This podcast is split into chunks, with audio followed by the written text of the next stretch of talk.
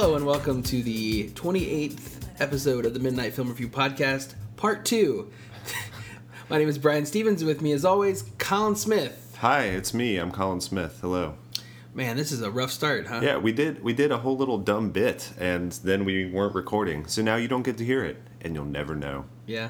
Uh, unless you email us. If you email us and ask, then uh, we will let you know what we were talking about. Yeah, we'll we'll re-record it and send you an MP3 Yeah, Uh-huh. uh, we will.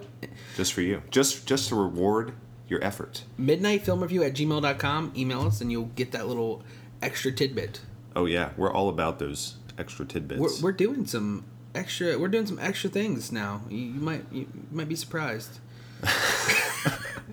uh man, what kind of show do we have today? I think we, We- have a stupendous show. stupendous show. Yes. Yes. Um, so we have uh, some news that we're going to talk about. The unfortunate demise of Seth Grahame-Smith directing a Flash film. not, not the unfortunate demise of Seth Grahame-Smith, No. but yeah, his departure from another DC Universe film. the fortunate demise of Xbox 360. Maybe. It depends on who you ask. Yeah, there you go. Um, and then we're going to talk, which I can't believe this is a thing, but uh, Transformers 4 Age of Extinction is being sued. Well, Paramount is being sued by a Chinese company for not enough product placement. Mm-hmm. We're going to d- dive into that. And then um, some good news. Some yeah, good news. Some interesting news. Yeah. Definitely good news though. Alicia Vindicare was cast as Laura Croft in the Tomb Raider reboot. So, Or Alicia Vikander. Vikander? Vikander. Depends on who you ask, I guess. I like I like Vindicar though. It makes her sound Indian. yeah, it does. Um, so then we're going to do a uh, media hot take together because originally, if you remember last week, we said we were going to review a movie called Criminal starring Kevin Costner. Um, but we decided not to do that, so we're going to give you our hot take on it. And instead, we're going to review Key and Peele's latest movie, Keanu. Keanu. So great show, um, beautiful show, stupendous show, Tur- turgid show. turgid. Uh-huh, turgid. Yeah, it's gonna. Yeah. Uh, so uh, wordness to the turdness. Wordness to the turdness. Um, so let's start talking about DC. Um, so it was revealed that Seth Grahame-Smith has left um, the pre-production of the Flash film uh, over creative differences, is what the article said. Uh-huh. Um, and I'm not sure if this is fallout from Batman vs Superman and maybe a direction that he wanted to take it. But uh, let's not forget, Seth Grahame-Smith is a comedy writer, and uh, he wrote the Dark Shadows film, which was it whatever. But he he's a comedy writer. So what do you think the underlying problem with it is? You think it was he didn't want to he wanted to do his own thing, or I Well, mean, did, so did he write the screenplay? Uh, Did he co-write the screenplay? I don't know. I don't know. We'll look that up. Um, I mean, his he, he's had some experience with action directing too. I mean, he did uh, Abraham Li- Lincoln Right. Vampire Hunter, right? Yes. And he just did the Pride and Prejudice and Zombies adaptation, which nobody saw, which may or may not have been fun. Um, so that seems to be his thing, is kind of sh- sticky. He was tabbed to write the Flash screenplay. Okay. So Uh, and I think they're they're keeping his script, but they're finding a new director. Uh, so I don't know what that means, um, but it's it's never never a good sign. You know, it, No. this this doesn't mean the film is doomed, but never a good sign when your writer director, you know, has produced a screenplay for you and then backs out uh, in pre-production. So you know, just add it to the list. There's and there's rumors too that James Wan is having cold feet about potentially directing the Aquaman movie. That doesn't mean anything, just Hollywood rumor machine stuff. But yeah, it does not not bode well for the future of these these films. we were give well, a lot of people were giving them credit because they were going after um, some young auteurs, maybe some um, young blood, some talent that normally wouldn't get uh, injected into these, and different kinds of directors. Yeah. Um, um, and now it seems that maybe, maybe. I mean, we've only lost Seth Grahame-Smith. We haven't lost James Wan yet. but sometimes when there's smoke, where there's smoke, there's fire. He hasn't came out and refuted any of this. Um, so, but until you know there's confirmation, it's hard to say. We don't want to speculate too much, but I mean, I eh, Paramount is sitting on a potential gold mine with these DC characters. It's just they haven't found a reliable way to. So Warner. Sorry, I said Paramount. Yes, Yeah. Warner. Uh, Paramount. we've been talking about Paramount a lot recently, so Um, but yeah, Warner, Warner Brothers. Sorry, they're sitting on this this mountain of cash that they just they can't. well, they find. think they're yeah they're tr- they would like to be sitting on a mountain Yeah. of cash. I mean, other than the Dark Knight trilogy, Yeah. they have not had success at all with these films, and it's honestly kind of embarrassing. It's, you know, they trusted Christopher Nolan a lot, and now it seems they trusted Zack Snyder too much. So I can, I can understand maybe why they didn't want to just lap over creative control to Seth Grahame-Smith. I mean, I get it, but Uh, I mean, yeah.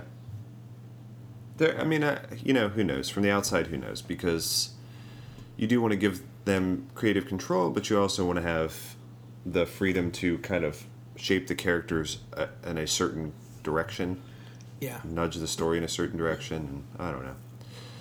Who, who knows? And here we are talking about DC again. Yeah. But uh, it's, yeah, it's just like the the gift that keeps on giving. These debacles, you know. It, it's it's it's sad and fun at the same time, if that's possible. Yeah. Oh, and and we found out that the uh, the Batman vs Superman extended cut Blu-ray the the runtime is 181 minutes.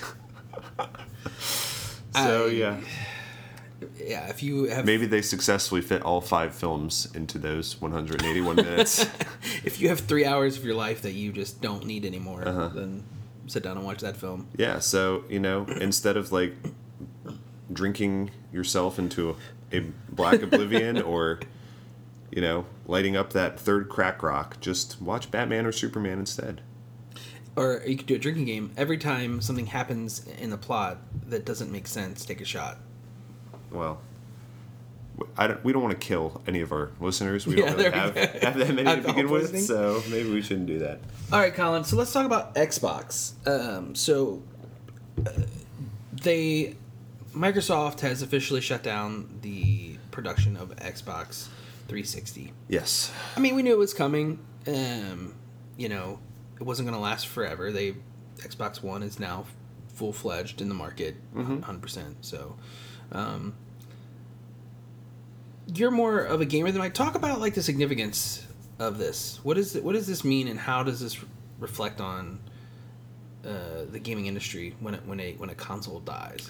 Well, console shelf lives are a big deal in, you know, especially in the last 15 years, 20 years, something like that. And the, the problem is that um,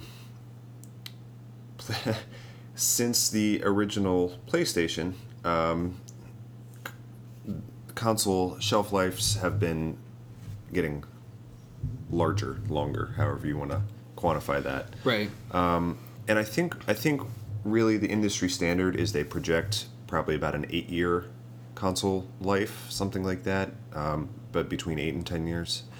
So they're right on the mark. Uh, the problem is, as technology progresses more quickly over time, um, as hardware gets exponentially more powerful over time, the longer you run into that interim between console releases, um, the more difficult the it is to develop for both. The more uh, the more the old hardware is holding the new hardware back. So you have these periods where like a new console comes out, the old console is still fully supported, and you know only really early adopters and people with extra money are picking up the new consoles, and then that lasts about a year, and then there's another two years or so or three years where more and more people are buying it than the next generation, and the old console is sort of in some people's eyes holding back development you know so you have games like games like destiny which in a perfect world, would have been a next gen only game. Would have been a, um, you know, a Xbox One and PS4 exclusive. Um, but because the publisher wants to make money, and in this case, you know, Activision spent half a billion dollars on development, so uh, you can understand they wanted a return on that. Um, they make sure that the game hits as many viable markets as possible, which means it has to drop on last gen and current gen. Uh, and from a development standpoint, that is makes things difficult. You have to compromise, and that that can be good and and bad. Like you you don't want people making games with unnecessary content just because the hardware has the ability to mm-hmm. handle that content. But on the other hand, you don't want to make sacrifices that impact your the vision of your game just because you have to shoehorn it into an an old piece of hardware so a company can make more money. So, you know, so Destiny is really interesting because they have actually as the game has been patched and updated, the the feature list um, has had to change between iterations of the game. So all the all the content is there in the new game, or in the in both versions of the game, like current gen and last gen, but they've had to do things like change the inventory structuring, like change how many items can be displayed at once, change like how tooltips work, um, just weird little workarounds that uh, you know programmers have been doing since since the beginning of of console gaming since the beginning of rendering really to Yeah. kind of make something work in a space it really shouldn't work in by normal standards so I mean, one thing that I so I wasn't I never I never had an Xbox uh, 360. I was always a PlayStation person. Um,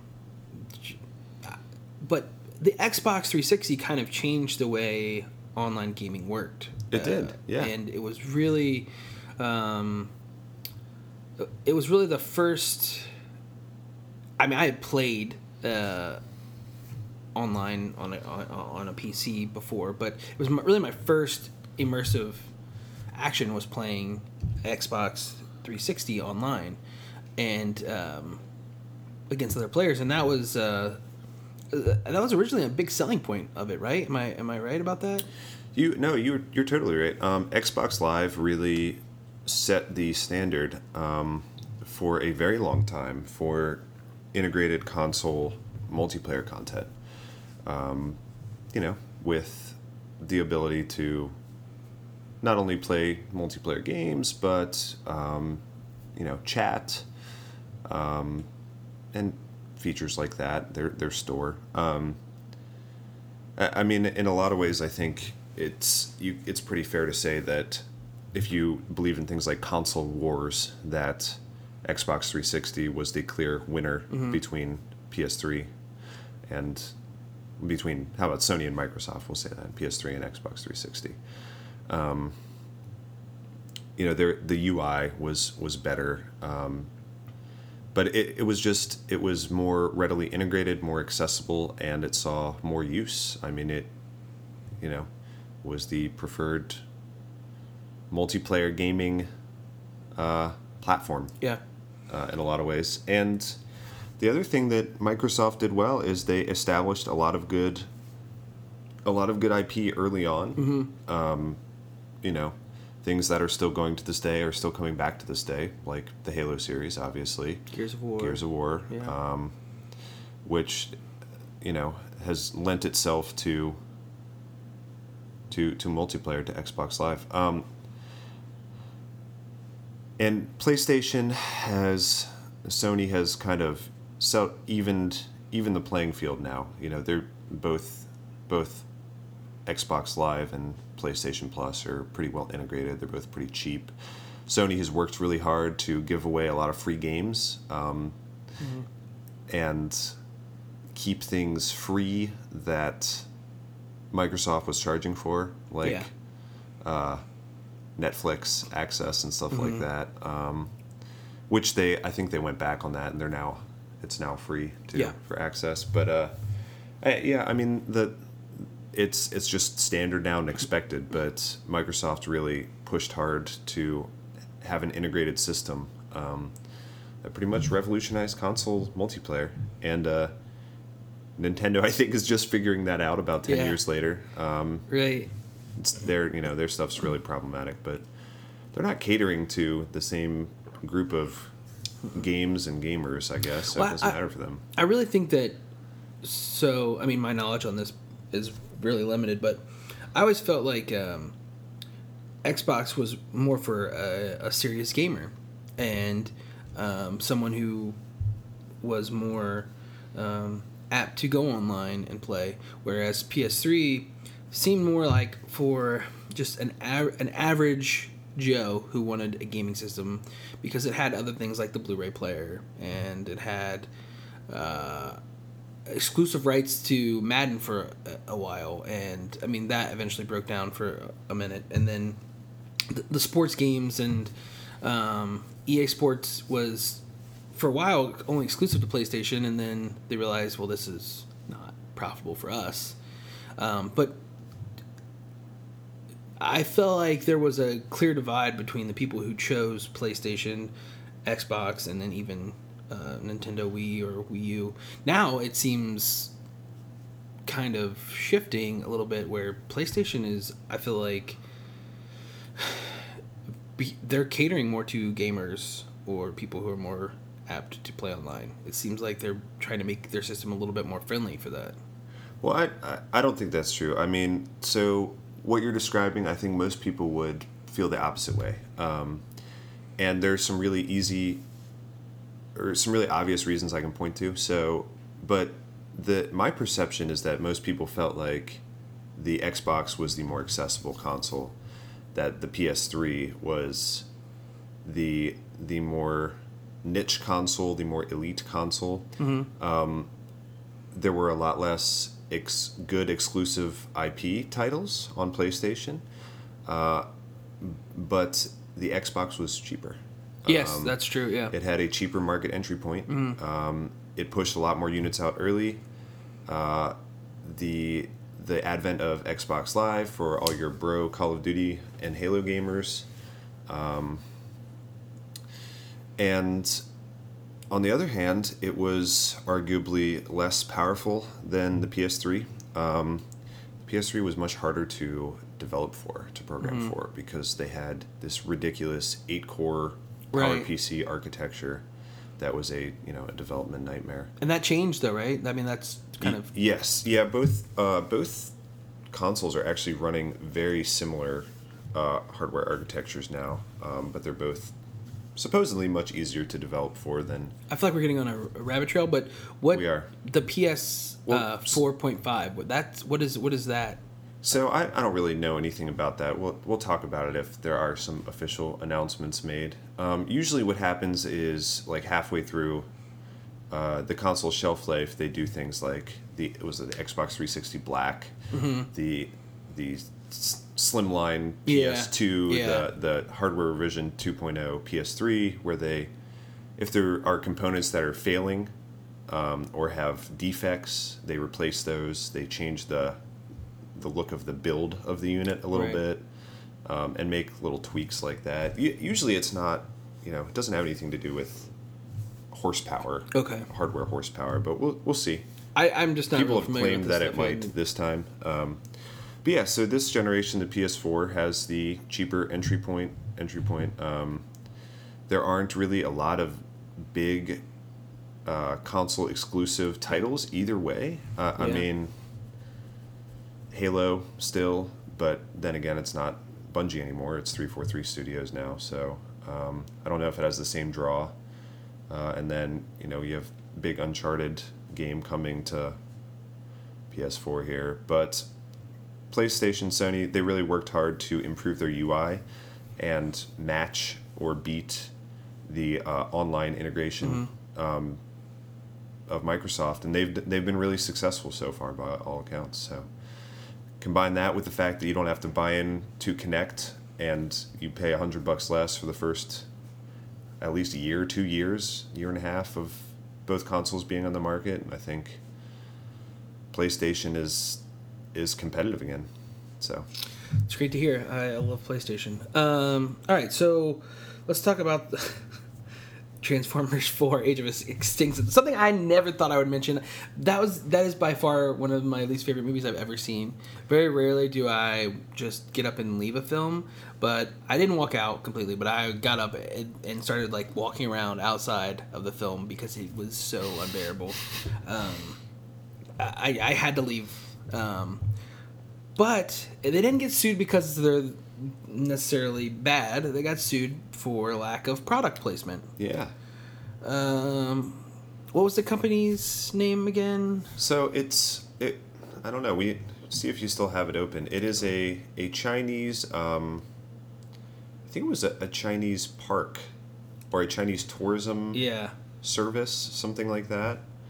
Um, and Paramount took seven hundred and fifty thousand dollars um, to include a scene which prominently displayed not only this certain area but like prominent signage um, for this.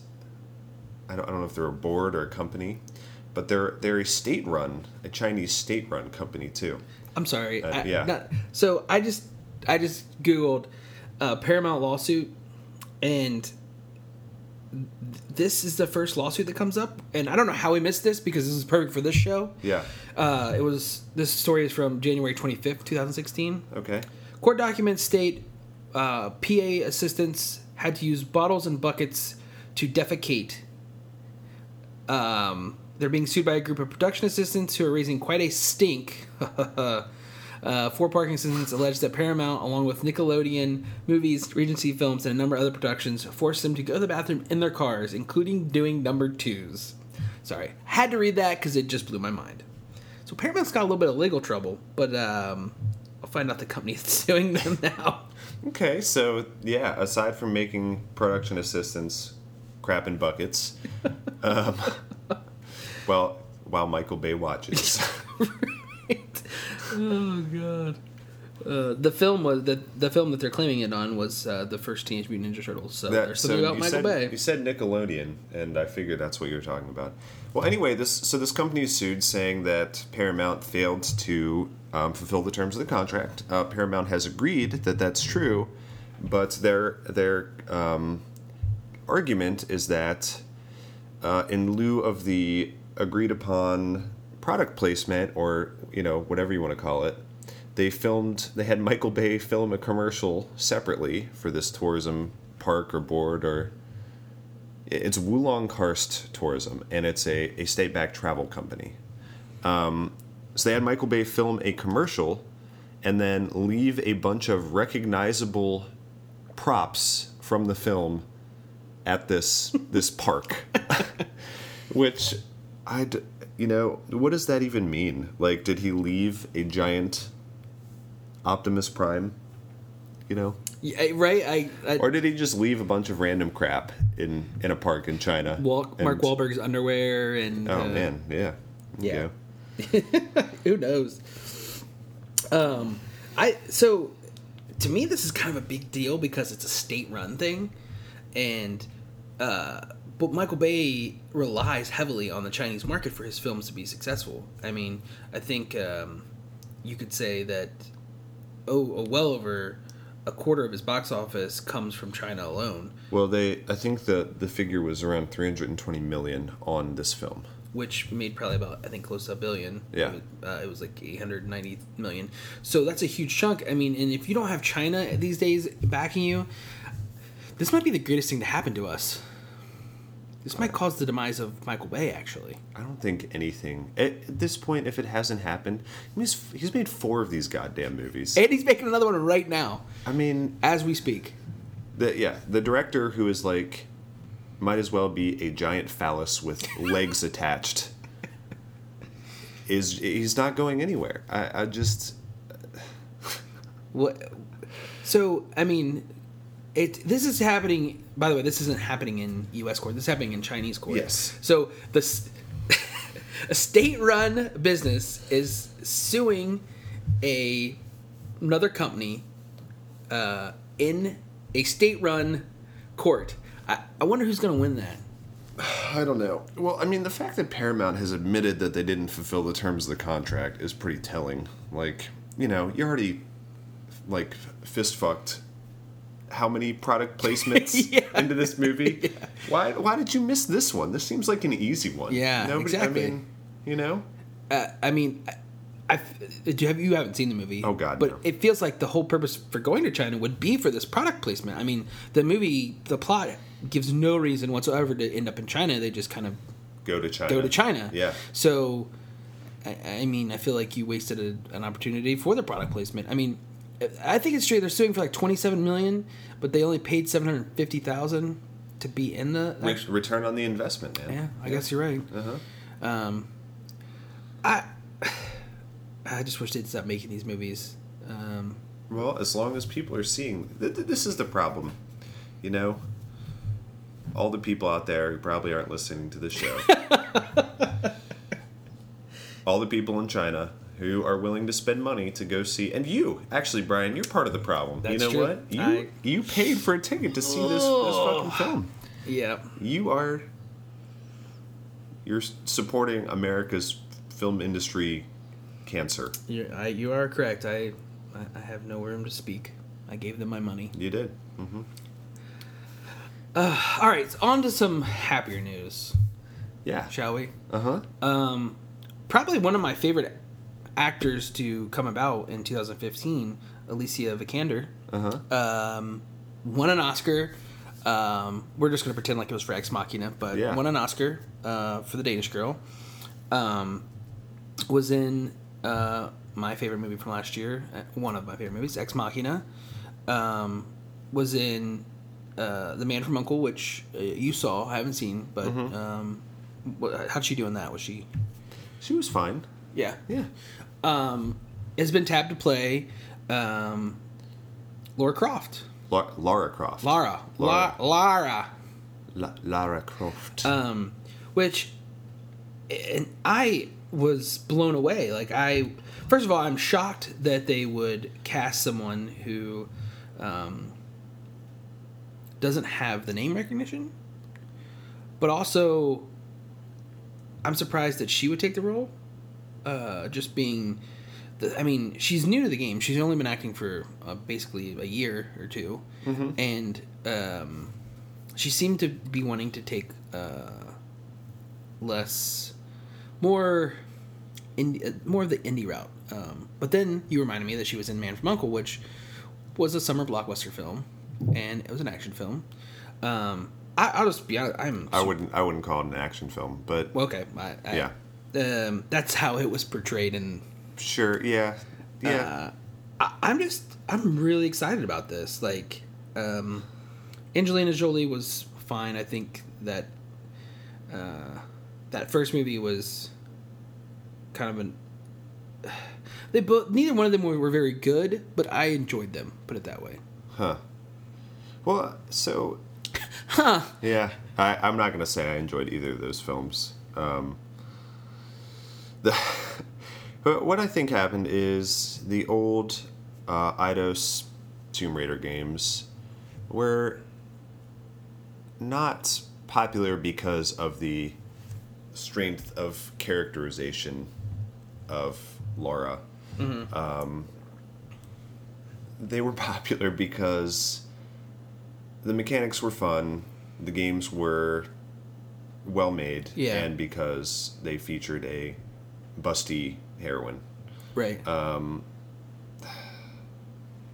And I think that Angelina Jolie's performance in those empty nonsense films pretty much was all you could expect from that characterization yeah. adapted to. I mean, you know, what did they have to work with? They were just capitalizing on the popularity of something else. Uh, and then fast forward to the reboot of the Tomb Raider franchise, which happened, I want to say, three years ago by now, something like that. 2013, um, maybe 2014. But they they took the character and Uh, I maybe I, that's not even fair to say. They took the franchise. They took the name and the idea of Lara Croft uh, as somebody who is, I don't know, an Indiana Jones style Yeah. archaeologist, maybe something like that. And they put a realistic twist on it. Um, made the character compelling. Um, put the character in an interesting and dynamic situation. Removed the focus on sexuality and exploitation, and on top of it all, crafted a really fantastic game um, with uh, some interesting, interesting twists. Um, but the beginning of the game is is brutal, and it. I think.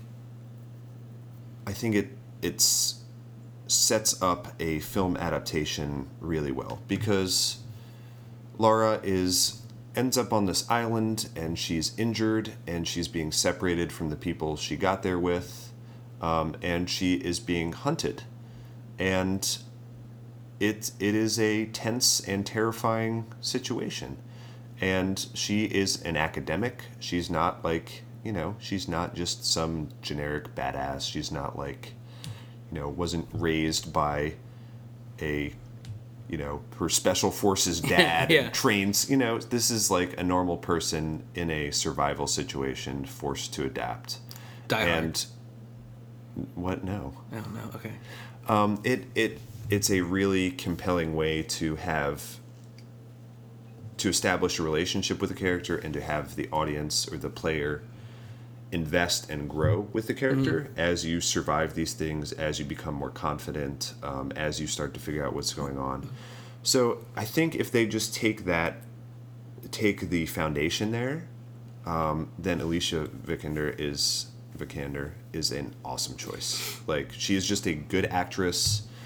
Um, you and if you make this character a real person in a fucked up situation, uh, and then who eventually, you know, begins to believe in themselves and survive and um, unravel whatever situation is happening around them, um, I think that could be a really good film. You know. Um, Forbes had a good article uh, that about this, and um, they they were kind of addressing the backlash to some of the online social media bros who There's really been a backlash against this. Yeah, uh, some people have said she's not busty enough. Oh yeah, no, I mean clearly that is what you should be concerned about. Yeah, Uh-huh. um, that she's um, not muscular enough. She, she's not believable in this role, and uh, Forbes was kind of saying like, "Well, you guys are stupid." One because uh, the new version of Laura Croft in those videos, I haven't played them, but it, from what I understand, she's not scantily clad in a uh, tank top with uh, sh- booty shorts on. She's running around with a parka most of the time, is the way they explained it, and that she's uh, just trying to survive um, in the new games. And secondly, um, I didn't know this until you told me, but um, Vikander is an ex. Um, well, I mean, she's a ballerina She's yeah, a dancer, uh, yeah, uh, classical dancer. and that just means that she is extremely athletic and uh, she will bring a physicality to the role that I don't think. I, what this reminds me of is the casting of Emily Blunt uh, in uh, Edge of Tomorrow and Sicario. Mm-hmm. That petite woman who can hold her own. Um, I am thoroughly excited for this uh, because I I love her. I think she's a talented actress who um, is ready for stardom, and I, this is the kind of role that could, if if this movie is done correctly, if it has the right story and script and uh, director behind it, um, this could be her franchise, and this could be something um, that we look forward to. Yeah, uh, I, I mean, I'm not really sure what if they're gonna adapt the first game or if they're gonna adapt Rise of the Tomb Raider, um, like what narrative they're gonna go for. But I think, you know, if she, I, I don't even, yeah, I don't know if she even has to get more muscular or stronger or whatever. I mean, if that's what they want the character, if that's what they think it calls for, then so be it. But um, I think she is absolutely equipped to deal with whatever this role demands of her.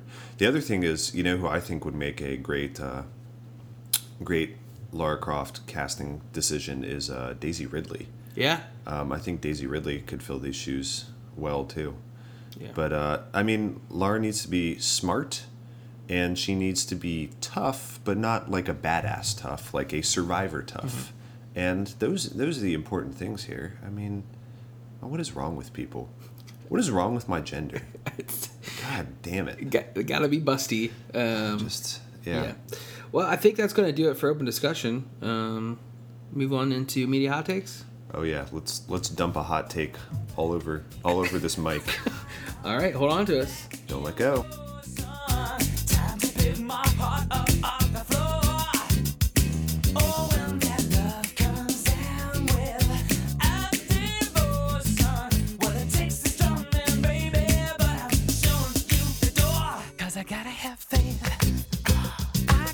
All right, we're back with some media hot takes. I'm a criminal.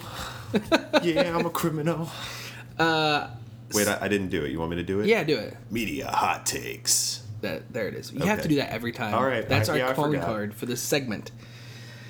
All right, so if you didn't already know, we are going to drop a deuce on this mic because we're going to talk about Criminal. Yes. Uh, Kevin Costner's latest film. Um, A movie almost as confused about its own identity as Batman vs Superman. almost. Um, so th- we were kind of forced. We, we, we don't like taking weeks off. We like doing this podcast. We like doing it. Uh, Believe it or not, we're not in this for the money, folks.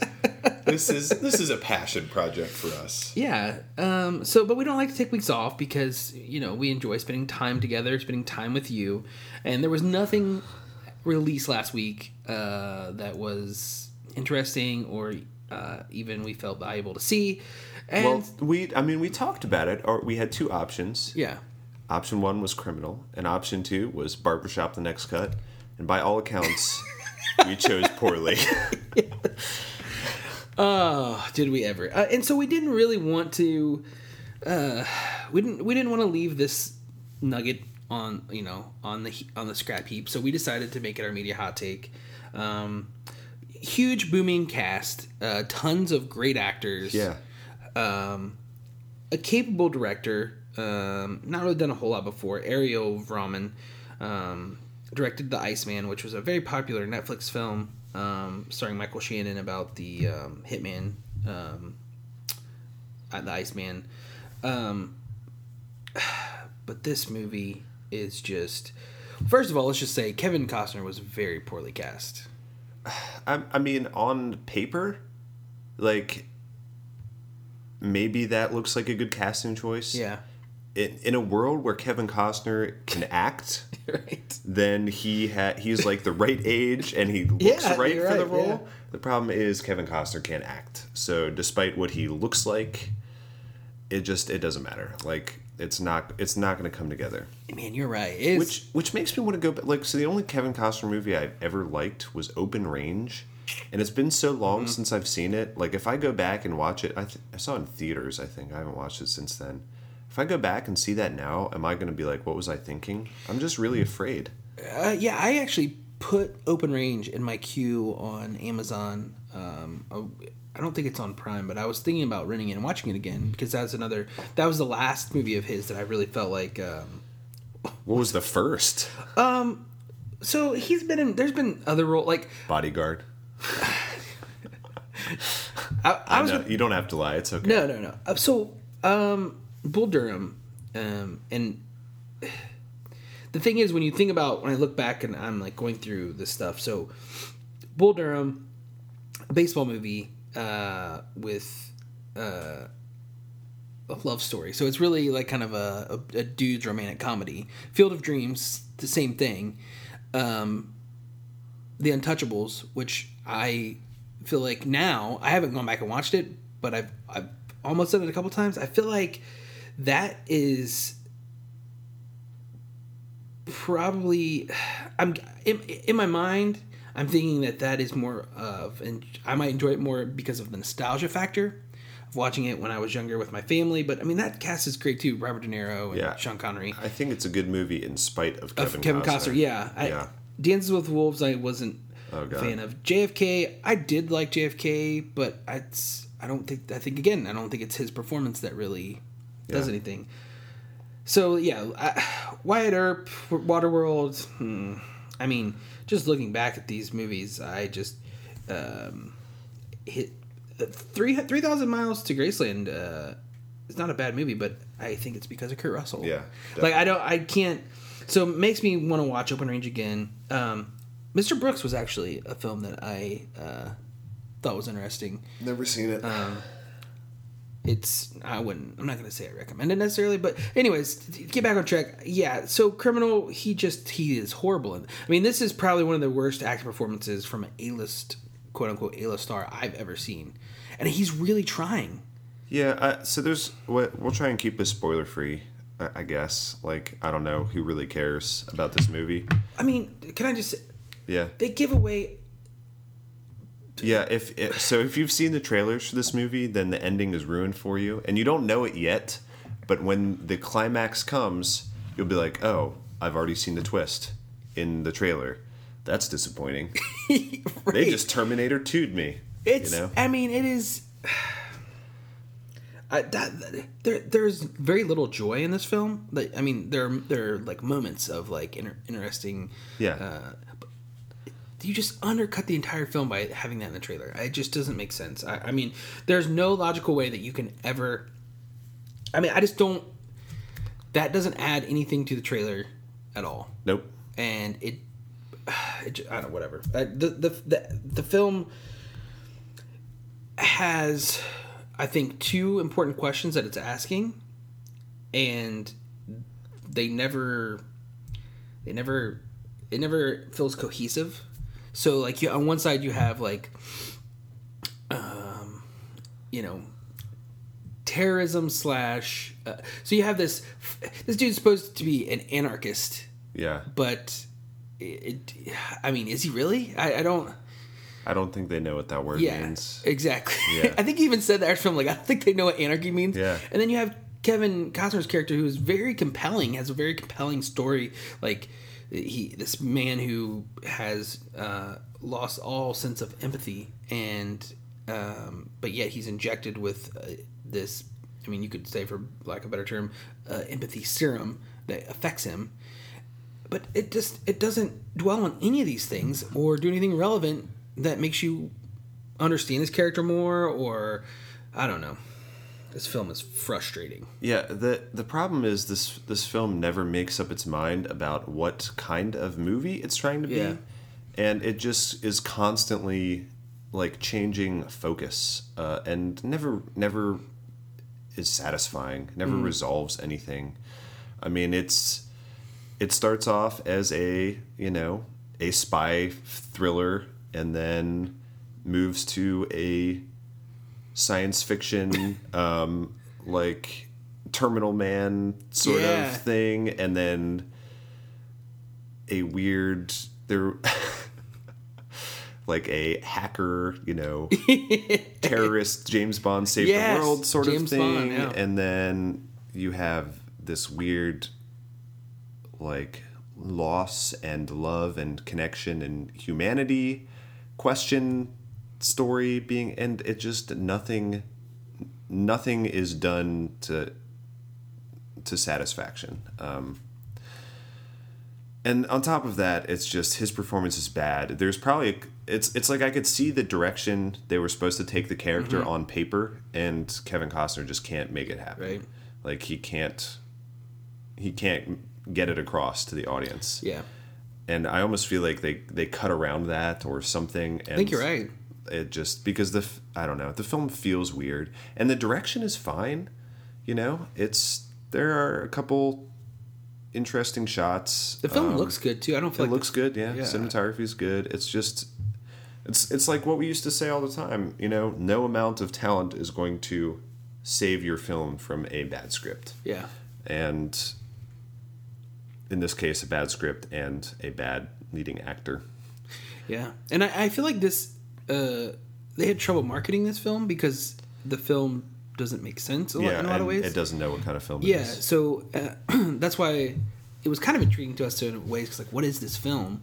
Um, and Bad, I would bad is what this Yeah. film is. and I would say like half of the film, I, I the story of Kevin Costner's character, I find compelling, and if I kind of wish they would have just stuck to that and not even have this MacGuffin that he's chasing, like uh, maybe. And the other, here's the other thing. Sorry, I don't want to give away too much because uh, I mean, uh, uh, you know what? I don't really care.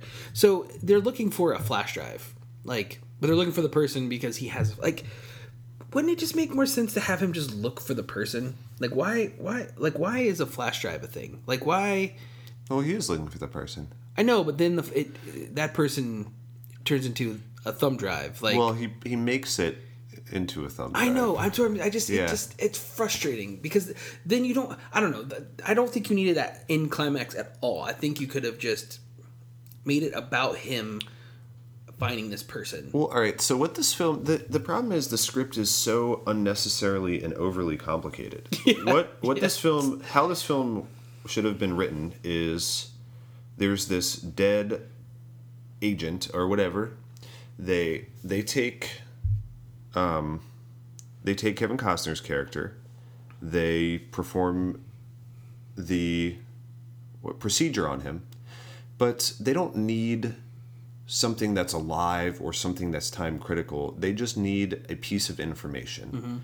And the conflict should be set up between the the main character and the government. Right. That's that's all you Yeah, need. yeah. You don't need this third and fourth party Yeah. in the form of this hacker and this terrorist Yeah. and then you know it just there's there's no you know no investment in anybody by the by the that uh, and the film is just loosely tied together and ridiculous you just need the government and this person who is you know a psychopath but then also becomes a victim of circumstance and that's how you create this compelling moral issue Yep. and that's how you involve the family and in an interesting way and it's so simple like why did you add all this extra shit it's it's fucking unnecessary I feel like it was a, a call for more action. Like they felt like they needed more action, and it does. You're right. The end feels kind of like a Bond movie, and um, well the the trailers make it look like you know he he gets Liam Neeson injected into his Yeah. brain, which is what I thought was going to happen, and it's not, it's not really the case. It's not an action film. Hmm. There are a few action sequences, but there's also a lot of just brutal violence, which Yeah. is not. I wouldn't call it action at Mm-hmm. all. Um, you know, No, yeah. I mean, in fact, the the, the in a lot of ways, the uh, violence you are not comfortable with because your character is actually killing quote unquote good guys or just Yeah. random people or hurting people that just are just bystanders, you know. And it, it, that's what was compelling to me in the beginning is it gives you this. So this is our protagonist. This is the person we're following around, and Yeah. he's doing unsavory things to people for no reason, and that was interesting to me. And I, they quickly just leave that notion Yeah, uh-huh. behind, and they're, the the struggle we see we don't see very well, but the struggle that we find when Kevin Costner uh, starts realizing that he's experiencing empathy or um, his personality is changing. It's really only for one scene, Yeah. and then it's kind of abandoned, and he's Yeah. just he's changed. then yep, he's well, it's just done, and he is part Ryan Reynolds, part right? Kevin Costner. Yeah, um, I don't know. So I, I would you recommend anybody see this film for no, any reason? don't don't Yeah, don't I see this film. It's this is a, a movie with an incredible cast, and I thought Gal Gadot was the Yeah, the I agree. highlight of this movie. Her performance Yeah. was like to do so much with such a shitty role and such a nonsensical character. It felt like she was in a different movie uh, a lot of times. The way that I mean, yeah, you felt her pain and her her hurt more than anything else. I Yeah. think in this film, yeah. it's like, uh, oh, at least somebody's acting and not just phoning it in here. Yeah, I mean, Tommy Lee Jones is like completely wasted in the film. Like, I, Yeah. and even even Gary Oldman, like his character has no He just direction. runs around and he's yelling. Yeah. he's just running around yelling. Well, the the first scene he's in, it's like he is. They so they set up what I thought was going to be the film, like what I just described, Yeah. Because he's ruthless and he is arguably. I was like, oh, okay, who's the real monster Yeah, here? yeah. Is it, and no, we just they just totally forget about his character, and there's no character building after that first scene. He's just following Kevin Costner around. And Michael Pitt is why I mean, he has no act. He doesn't know acting in the film really either. Yeah. Uh, I mean, strange, strange to have this. Be, I don't know. Um, so, so that's criminal. Um, don't see it. It's, I mean, unless you want to be really confused about, you know, how something that you thought was an interesting idea could really be four or five uninteresting, poorly executed ideas. A- You you want to see, put that on the poster. yeah. or if you want to see maybe the worst depiction of hacking and how computer systems and networks work in a film that I've seen in a long time. Yeah. um, this this really takes the cake, and that is like the the one of the central conceits of the movie is built around this fucking ridiculous. yeah. I yeah, just I just it hurt it hurts me a little bit. I get this sharp pain in my frontal lobe when I think about things that you know. I'm gonna transfer you access to this back door, which gives you gives you total control of every military military system. launching launching nuclear missiles on a submarine from my iPhone. Hacking the movie. Like what, what? Just hire a fucking technical consultant. Jesus Christ. You had that in your budget. Anyway, let's move on. That's criminal. Yeah, don't see it. That's all. Yeah. Don't see it. Don't All right. hire Kevin Costner ever again. What are you fucking people thinking? All right, we'll be back with a movie that you should see. Yes. Uh, stay tuned for a review of Keanu.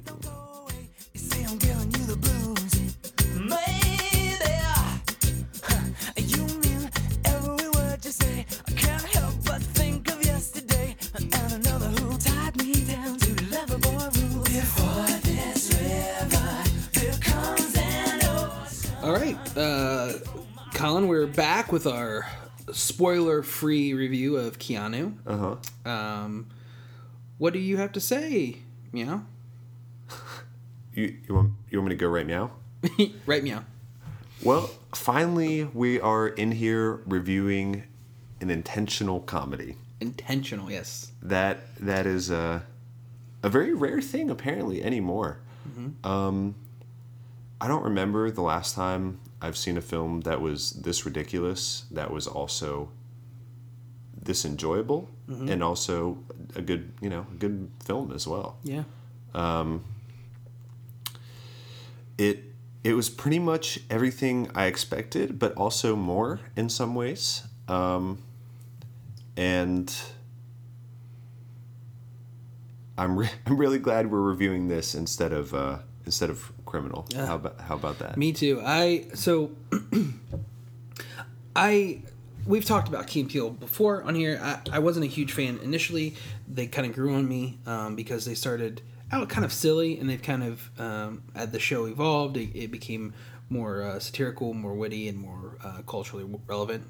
Um, and this movie's kind of that way. So I said to new. I didn't expect it to be as witty as it was. Um, the the con- the conceit of the film is very silly, and uh, the film is it's silly. It's a it's a kind of a screwball, goofy comedy, but there are s- so many cultural quips and witty references. Um, one reference that I'm not sure that um, I don't know if you got or maybe you did, and but it I felt like I was the only one in the theater laughing when they reveal that Method Man's character is Cheddar, because I'm a huge fan of The Wire, and his character on The Wire is Cheese.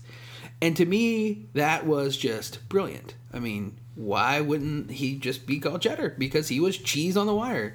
And it's definitely a nod to The Wire. And there's little things throughout that, throughout this film, uh, which make me realize that um, when I left, I'm like, I'm not sure if this is a movie that will be funny on multiple viewings, but I feel like there's so much uh, wit and humor overlaid in this film that I will be able to go back and watch and pick up those little snippets of, of humor and um, wit that I missed the first time on the first viewing, or maybe even on the second and third viewing.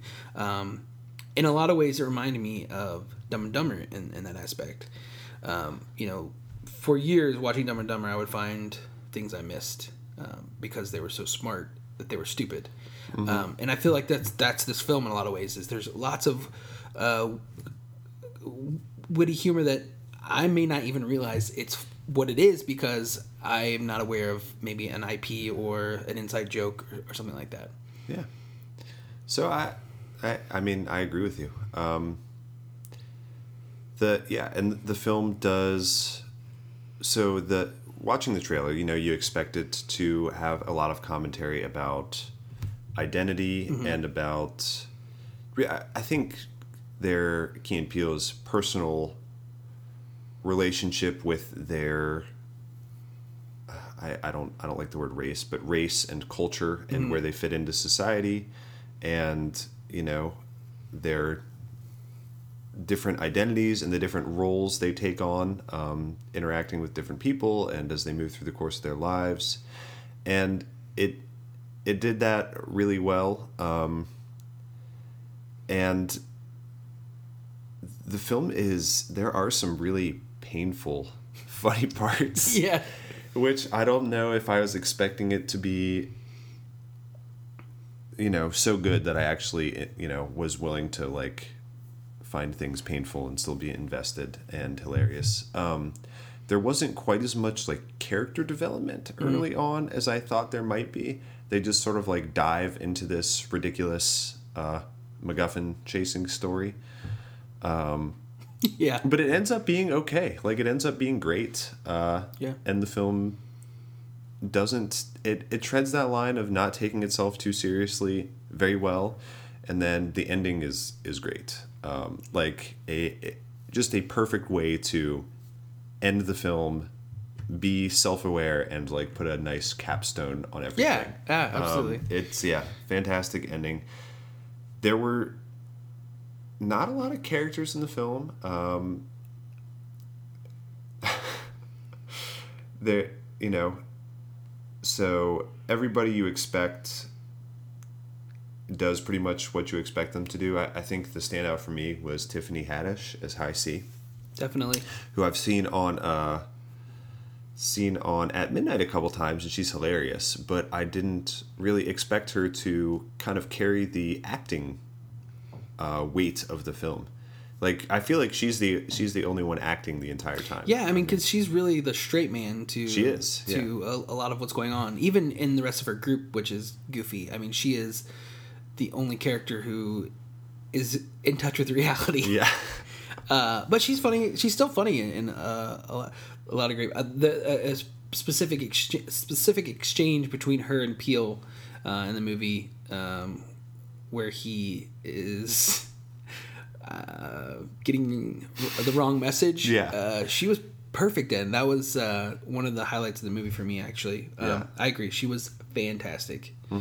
By far the um, standout. Uh, I so one thing that I thought was interesting is, you know, Key and Peele now have pretty significant clout, amount of clout in the com- comedic community, um, and they could have had some ridiculous cameos. Like they could have, you know, they could have pulled in Zoolander type cameos, but what they did instead was give us the most random cameos, and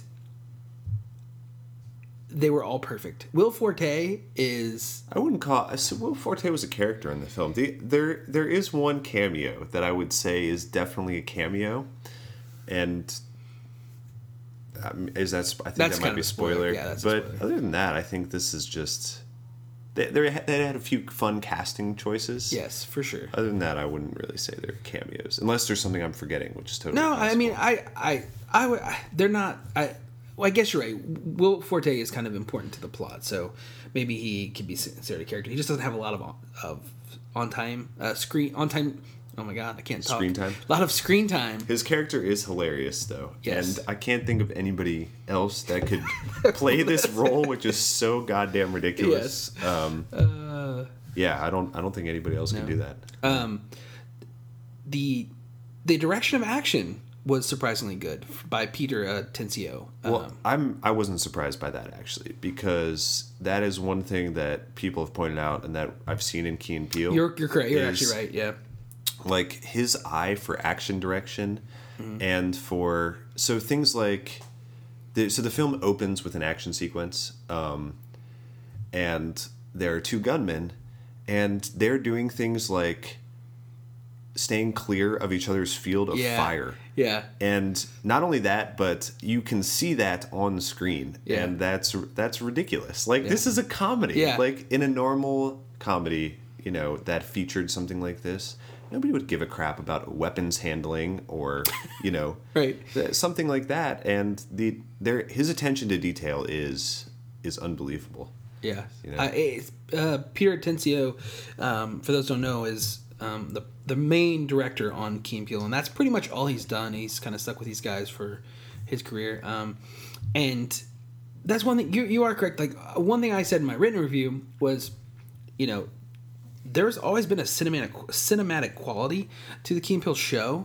It's never felt like TV in a lot of ways, um, and this is just expands on it. He takes the universe and um, makes it bigger, and he he has uh, he definitely has an eye for action. And I, I just I guess I didn't think about that initially, but you're definitely right. He, I mean, and then just the action shots of the kitten running. Oh yeah. Perfect. Perfect. And i he must have the patience of of a king or something because to to work with cats is already rough but kittens um that's a whole other ball of yarn wow. Pun intended. good job. Uh, but no but seriously that he uh, i don't know how he did it but the, some of those action scenes are are pretty marvelous involving the cat. Uh, and really keanu stole the show. I mean i guess yeah. I mean, it's, a, it's a cute little kitten. Anytime he's on screen a lot my- of cute little kittens my, i guess you my should say. seven. Seven? Yes. Anytime he's on screen my heart just melted. Just melted. Love that cat. Just yeah. um anything else you want to say before we jump into spoilers No, I mean, no, this film was freaking hilarious. It was a lot of fun, despite the fact that there is a ridiculous conceit, which is that gangsters want this cat, and killers want this cat, and a drug lord wants this cat, and these two ordinary guys are willing to basically compromise their entire lives and well-being to get this cat back. Despite the fact that that's happening, there are some very genuine and very hilarious like moments about people and identity uh, in the film, and it just I, it just works. Like it all works. It's it's great. Um, Um, yeah, I agree. I think uh, Jordan Peele and Alex Rubens wrote a terrific script with great comedic beats. Um, I think uh, Key did an excellent job. I, I love watching him on screen. Um, Yeah. He is um, one of my favorites, and he, he when he when he's playing the uh, macho um, black man, it's just it's terrific. Um, I, I love it. I love it. Um, Shark Tank. Yeah, Shark Tank. uh, but I think that's going to do it for non spoilers. We'll hop into spoilers uh, right meow. What? Honey! Wow. Are you kidding Really? me? You just ruin it every time. I'll see you at home. Well, wait a so second. rude. Now, how would you not know that that was taking place? All right. So if you don't want to hear spoilers for Keanu, don't listen to this. You've already come too far. Yes. All right. Spoilers. The cat dies. Psych. He doesn't die. Just, just kidding. That would be horrible. Babies are crying now, Colin. I hope so. I Um, hate babies. uh, Let's talk a little bit about the end. Man. Yeah. That was Unexpected, Yeah. but delightful. delightful. Uh-huh. And uh, they set it up for a sequel so well because Keanu's going to be a kitten forever. yeah. He's got a rare disease or he's a kitten forever. Uh-huh. Just, just, I didn't see. I didn't. That that's a good point. I didn't even see them setting that up for a sequel necessarily. I just saw that as them nodding at the the audience or like at you know I don't know There's what people bit of want out of but- cats and cuteness. Yeah, and, I agree. Yeah. probably a little bit of both, but um, yeah, they get real world consequences for their ridiculous actions. Yeah. Uh-huh. Uh, it and I, you know, I thought it was kind of cool too that um, the rest of the gang accepted them in prison. Mm-hmm.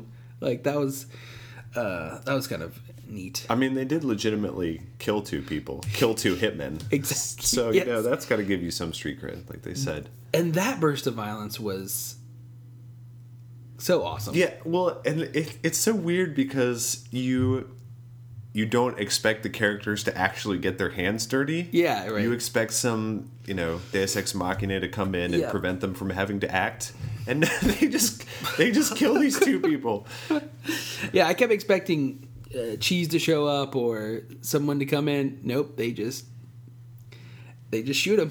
um, and I and I really love how uh, both characters are. they just don't want to be. He's like, I didn't kill him. You killed him, and and, Yeah, and that but- goes back to the. Ext- But from a legal standpoint. standpoint, it was all you. um, yeah, that, that that was some of the, the funniest parts of the, of the film for me. Is, uh, let's talk about Anna Faris. So, so that's the cameo you were talking about. yeah, that I think that is a true cameo. You That, that you're right. True cameo. You're correct. That Yeah. is. That was so surprising, and Well, see, I did, you can't. I didn't know if she was a character or Right. if she was herself. yeah, And then, you killed Anna Faris. yeah, and then he's like, "I loved you in the house, buddy." You're like, "Oh my god, it's Anna Faris in the film." Is Anna? yeah, yeah. Uh, just like, yeah, weird but hilarious moment, and her craziness is is great. Yes. is a great part of the film.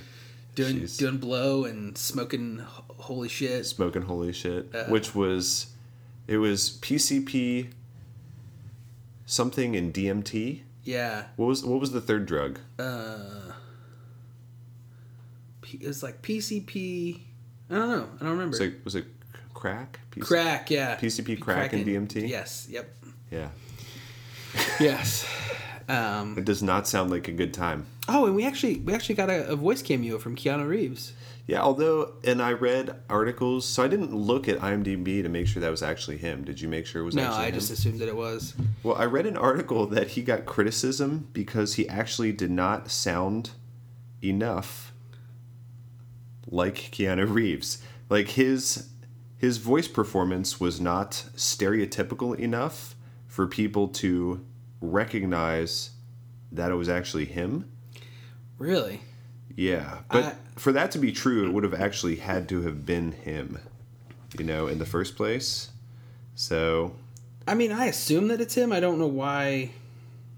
And I, I mean, I don't know why they would get somebody uh, pretending to be him. If that makes you know what I mean? Like that doesn't. Uh, uh, that doesn't seem like something they would do. Yeah, he's uncredited voice in this. okay, If you can, right here. Um, there you go. so yeah, I don't know. I thought it, I I was waiting for that to happen, and I just assumed that they couldn't get him until it actually happened. Um, another w- brilliant, witty moment of of the film. Yeah. Um, I, I so the only real issue I had with with the film, and this is just kind of a small it doesn't i'm not saying it's really anything is uh there's really no character arc for Peele Well, I don't. I don't really think there's much. There's enough of a character arc for. I mean, there's less of a character arc for Peele, but for you know Keegan Michael Key's character, there are there are more elements of a character there. Yeah, but there's still no arc. Like they don't the. And I wish they had spent more time doing character development. I think it, you know, it's fine that they didn't do it. The film is still very enjoyable. It's still hilarious. But if they had, you know, established his the marital stuff with him, Yeah, they it would have really- Mm-hmm. added more weight to him punching Rob Huebel at the end. If they had established his career and like his role as a you know a team building coordinator Yeah, or whatever, yeah, you're right. instead of just kind of introducing it with a line of dialogue later, I think that would have made it better. Um, and then, you know, for Jordan Peele's character, like if they had made him more emotionally unstable, like, or talked about, I, you know, like why is he chasing this cat? Yeah. If he had really been dragging, um, you know, dragging his friend or his cousin along more for the ride, like, I don't know. I agree. Tho- Those are all, and that kind of feeds into. My, I guess that's more uh, the criticism uh, that I should say is there just really wasn't enough character, in my opinion. Yeah. It definitely needed to be um, a little heavier. And I mean, the movie's not long; it's only like an hour and a half long. Um, so you could have added ten minutes of some form of character development in there. I, I mean, they obviously chose not to for some reason. Um, it doesn't. It's not a huge detriment to the film. I just feel like it could have been uh, more more enjoyable. I, I feel like it might have been cut. You know, I so I can't imagine. I can't imagine them putting, especially the the team building aspect. Mm-hmm.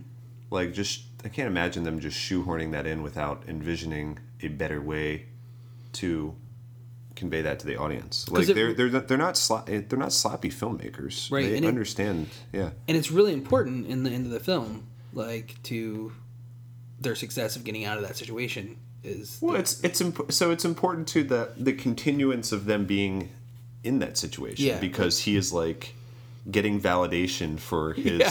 efforts by turning this you know group look at it, of they're working thugs- as a yeah. team.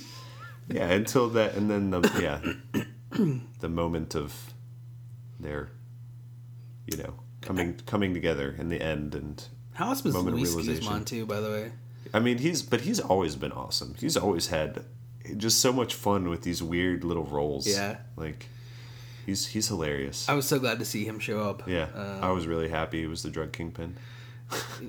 he, he in another life he would have been a drug kingpin, I believe.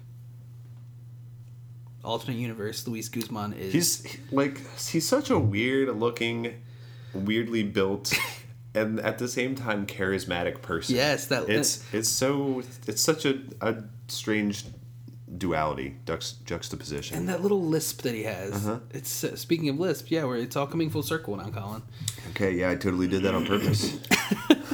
Um, anything else you really loved about the film? No, I I almost wish there there so the action choreography is so good.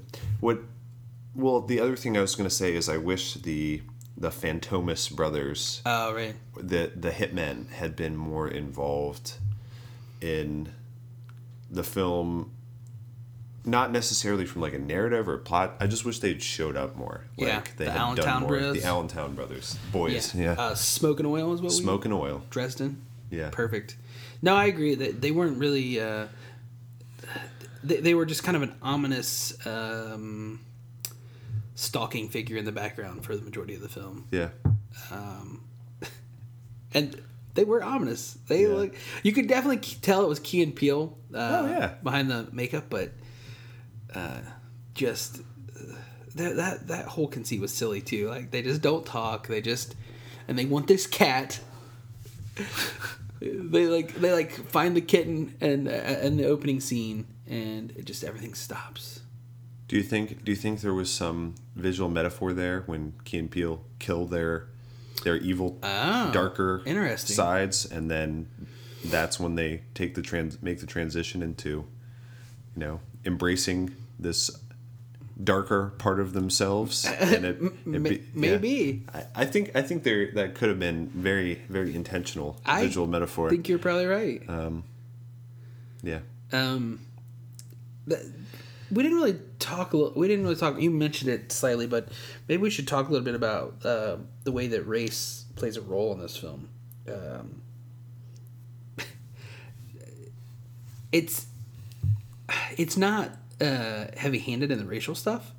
Like obviously, um, Key and Peele are both African Americans, um, but they intentionally I don't, I, it's hard it's hard to understand uh, for me anyways what they were exactly trying to say about black culture. Did you did you have a hard time? Because you know um, Key's character is jamming out to George Michael and uh, he, but he they perceive that as uh, being I don't want to say like I don't know the right word like corny a, a, a corny black man.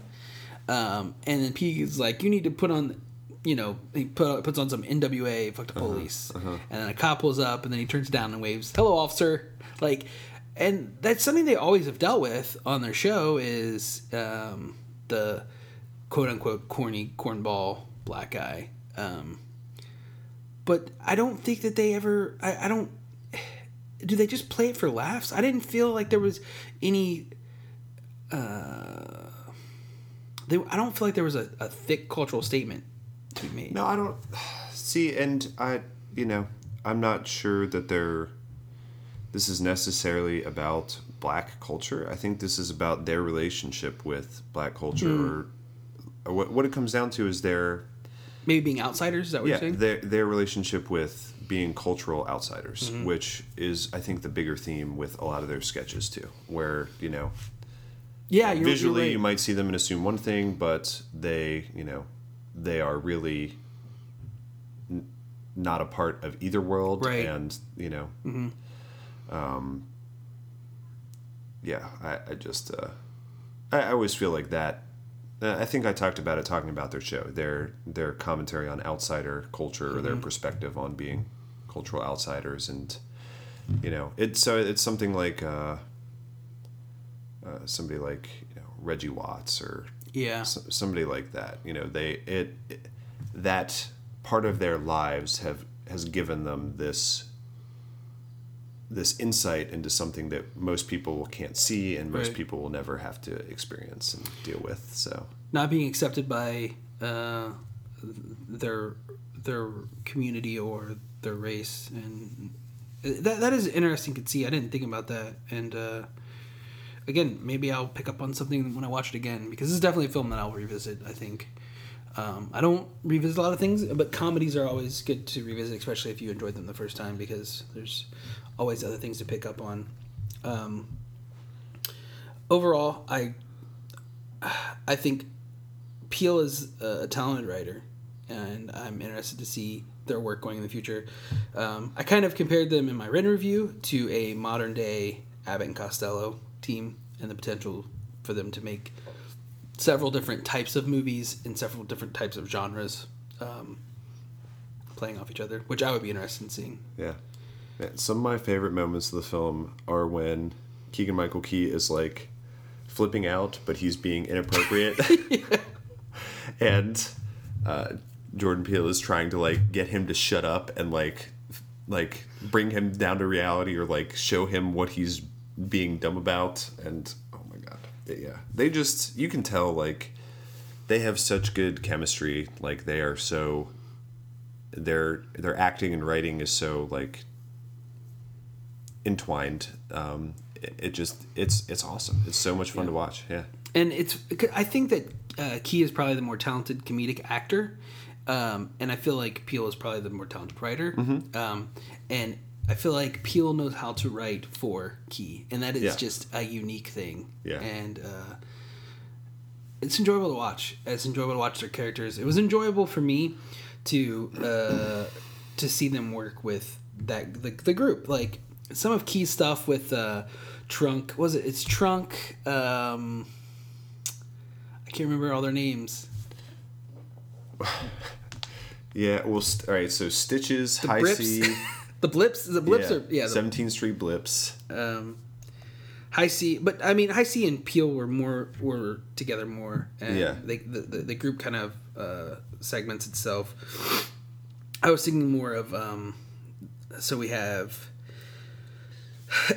we have Trunk, Bud, and Stitches. yeah Um, St- Stitches, such a crazy looking dude. Like That's pretty much his role. Actually, he was on. He's been on uh, um, at midnight too, and he he was hilarious. Well, you know, so those three characters were interesting because I looked them up to see because they're not well-known characters. He was the only one that um, I had never really seen anything for. So Trunk was in The Wire as well. Um, he played one of the young kids in The Wire, and um, Bud actually uh, played Easy E in Straight Outta Compton. Oh, really? Yes. Okay. So, so um, He's he seemed to have a little more pre- on-screen presence. Yeah, they definitely gave him Him and Tiffany had well, no, just I mean, not even screen time, but just his presence, in the Presence in the scenes. yeah. yeah. you could tell he was a better actor. yeah, he had definitely been around the game. Yeah. Um, but yeah, um, overall, I give it an A. I give, and this is the best comedy I've seen in theaters in a long time. It's like it's not perfect, but it doesn't matter. Like it's still hilarious and Yeah. fun, and I feel like it's a good exercise for them to get out of the way, their first notch on their belt. Um, I, I really want to see them make more films. yeah, I mean, like this is how you go from a sketch show to making a movie. Like, Yep. this is how you do Yep. it. Yep. Yep. SNL, why do you fucking so exactly. bad? that's Like, uh, in my mind. That's exactly what I was thinking too. The entire time I'm watching this film is like, and even afterwards, like I just. It's not as it's not this hard. It's not as hard as they make it, especially if you have talented people involved. Mm-hmm. And uh, Key and Peele just, I guess, maybe make it look look made it look easier than it, it maybe be. It might be. So Okay. uh, I think that's going to do it for our review. Uh, we can talk a little bit about next week's episode. yeah, So we are man, we got an awesome couple weeks coming up. Um, next week we're going to be reviewing Green Room, Jeremy Saulnier's newest, latest film, and then following that will be Civil War. Two great movies that we'll be reviewing in the next couple weeks. Um, thoroughly excited. I am too. Um, yeah. Anything else? No, it, why? Why does this happen, man? Why did we? Why, why do good movies have to come in droughts? Let's. Yeah. We need to call Hollywood and be like, listen, guys, we need you to release one quality film a week, so we can review it. Yeah. We're not asking too much of you. Yeah.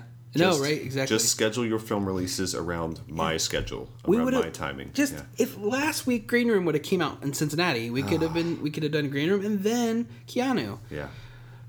But it all works out in the end, and um, you know, we're gonna see these movies regardless. So, and they know it. They have us by the balls, pulling us around. Mm-hmm. Um, but yeah, so uh, tune in. Next week we'll be reviewing Green Room, and then the following week uh, Civil War. Look forward to it. Email us at midnightfilmreview at gmail.com. Um, I think that's going to do it. Yeah. All right, we'll catch you on the flip side. Goodbye, friends.